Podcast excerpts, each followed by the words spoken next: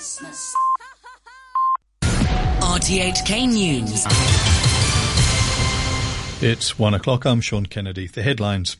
A lawmaker says Gatwick's struggle to tackle rogue drones highlights the need to plan ahead for these incidents, including in Hong Kong. Beijing rejects US accusations that it's behind international cyber attacks, and health experts play down concerns over the outbreak of African swine flu across the border. A pilot says that as drones become more popular in the city, it's po- possible that Hong Kong's international airport could face a similar disturbance to the one that's shut down Gatwick Airport near London for more than a day. Flights have been cancelled and the airport is to remain closed at least for another several hours. Civic Party lawmaker and pilot Jeremy Tam says there was at least one similar incident in Hong Kong, but it didn't result in an airport shutdown. He says authorities have protocols and equipment to deal with incidents regarding the in- illegal use of these unmanned aircraft systems or UAS.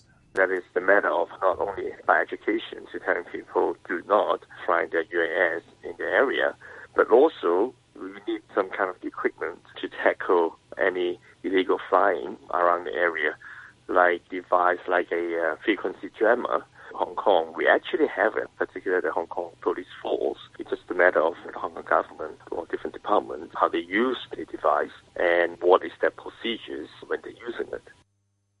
Meanwhile, police in Britain say they're considering trying to shoot down the drone that shut down Gatwick Airport. British Army personnel have been deployed using specialist equipment. And Detective Chief Superintendent Jason Tingley explained why it's taking so long to find out who's behind the disruption.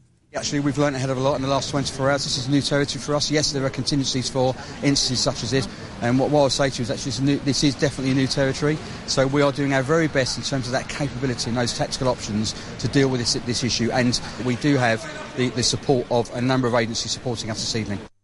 Cathay Pacific has cancelled its two latest flights to Gatwick that were due to leave yesterday and early this morning. Prime Minister Theresa May says those responsible will be punished. I feel for all those passengers whose travel uh, plans have been disrupted by this drone activity and the action that's had to be taken in response to it. And obviously, at this particular time of year, this is particularly difficult for people. We've already uh, passed legislation in relation to the use of drones, so it is now, as has been made clear, the activity we've seen is illegal, and those who are caught um, endangering aircraft can face up to five years in, uh, in prison. China has rejected accusations by the United States and Britain that it's involved in cyber hacking in at least a dozen countries. The Foreign Ministry urged Washington to withdraw its accusation that the hacking group had targeted government agencies and companies and had stolen the personal data of 100,000 Navy personnel. Earlier, the director of the FBI, Christopher Wray, said the countries targeted by the hacking were united in condemnation. Healthy competition is good for the global economy criminal conduct is not. Rampant theft is not. Cheating is not. There is no light on this issue between the United States and our law abiding international partners. We're all standing shoulder to shoulder to condemn this conduct. Earlier, the Deputy Attorney General Rod Rosenstein outlined the extent of the hacking. Whether through computer hackers operating from China, or Chinese nationals recruited to steal trade secrets from companies in other countries, the goal is the same to dominate production in strategically important industries by stealing ideas from other nations. It's just as if they had broken into American companies and taken the data information out physically. Today's charges mark an important step in revealing to the world China's continued practice of stealing commercial data. The Agriculture, Fisheries and Conservation Department says there's a medium risk of African swine flu spreading here, but the controller for the Centre for Food Safety has played down health concerns, saying the virus won't spread to humans. Despite that, officials say they'll meet with farmers to discuss compensation arrangements should the swine flu spread from here, spread here from Guangdong. Janice Wong reports. The head of the Center for Food Safety, Dr. Ho Yuk-yen, said African swine flu is very contagious, but only among pigs. He said the disease can't be passed on to humans, so people here don't have to be worried. But Dr. Ho said people should cook pork and pork products thoroughly, as a matter of course. He said the government has a very stringent inspection system to ensure pork supplied to the Hong Kong public is safe.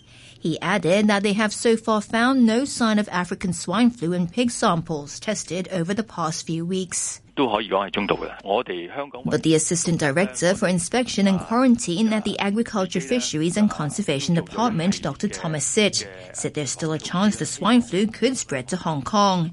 And he said the rapid spread of the disease on the mainland means the risk of that right now is medium. African swine flu first broke out in the northeastern city of Shenyang in August. Dozens of cases have been reported since then, most recently in Guangdong and Fujian. On Wednesday, about a dozen pigs at a slaughterhouse in Zhuhai were found to have the disease. Hong Kong imports some 4,000 live pigs a day from 50 farms on the mainland, more than half of them in Guangdong. Local farms supply less than a tenth of that. Dr. Sitt warned that if any pigs on a Hong Kong farm are found to be infected, all of the animals would have to be culled. In addition, pigs within a three kilometer radius of the infected farm would be placed in effective quarantine. An expert in African swine fever has urged the government to make sure that local pig farmers promptly report any suspected cases. Professor Dirk Pfeiffer from the City University said preventive measures implemented by the authorities could minimise the risk of the virus spreading to Hong Kong to a much lower level compared to the mainland. But he said the government should prevent pig farmers from hiding any suspected inf- infection by reassuring them about compensation. One important thing is we need to make sure that farmers don't have reasons to hide the disease, okay? And that has to do with whether you compensate them properly, etc. Now, imagine if you have some pigs and some of them are dying, and you don't really know what it is, but you need the money from selling the pigs.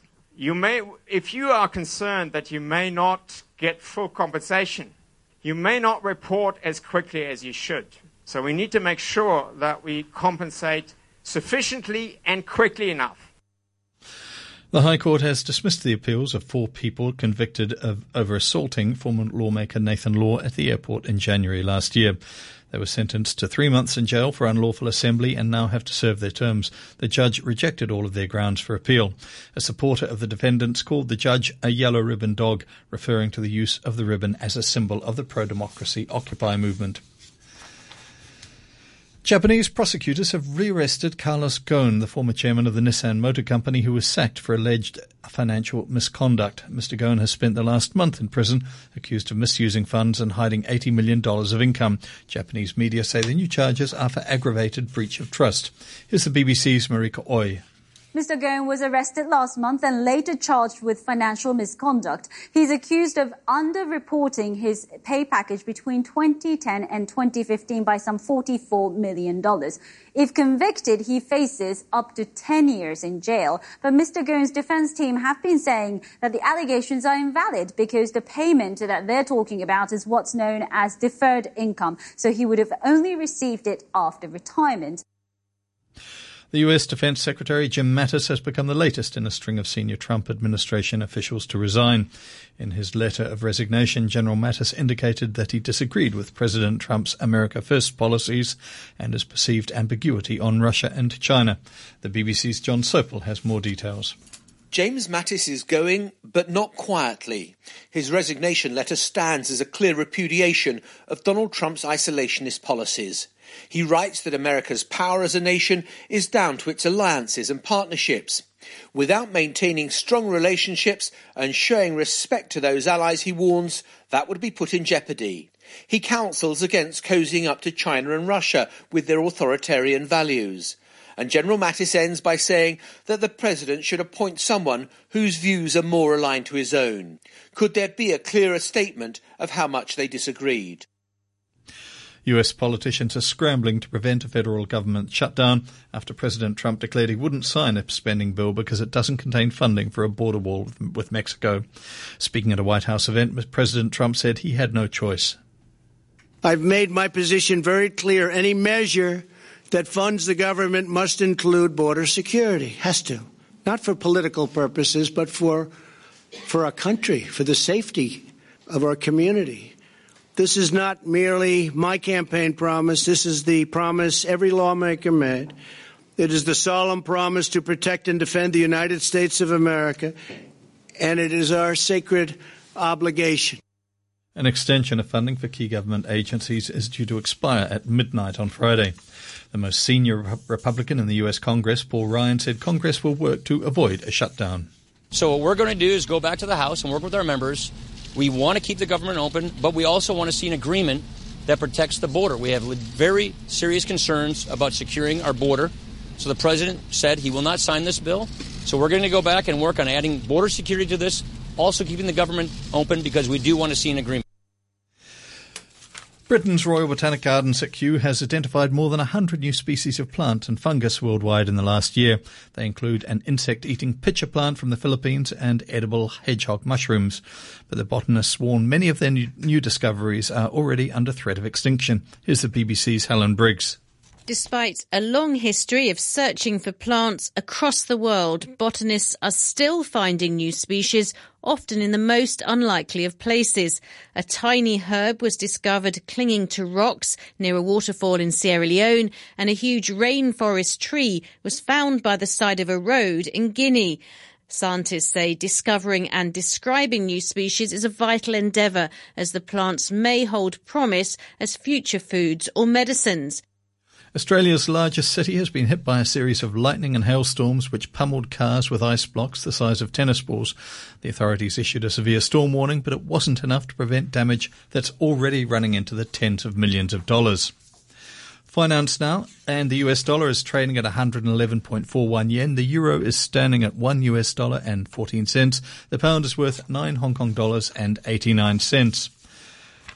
A short time ago, the Hang Seng Index was at 25,539. That's 83 points down on the previous close. Turnover stands at $39 billion. And now with sports, here's Adam Chung. We start with football. Ole Gunnar Solskjaer has arrived at Old Trafford to take charge of Manchester United. The new caretaker manager oversaw the team's training on Thursday. It was the first opportunity Solskjaer's had to work with his players ahead of the trip to his former club Cardiff in the English Premier League on Saturday. Here's the BBC's David Ornstein. Ole Gunnar Solskjaer flew into the UK on Wednesday night and was driven here to United's training complex at just before 8am local, followed by the players, including a smiling Paul Pogba.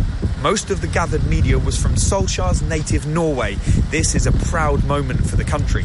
Inside, the 45 year old held meetings and then led training for the first time. He'll speak at a news conference on Friday morning before taking charge of the team at Cardiff City on Saturday. There's plenty of work to do on and off the pitch as United try to recover from a poor start to the season, solve problems with some of their star players, and plan for a permanent managerial appointment in the summer. Their fourth full time boss in six years since Sir Alex Ferguson retired.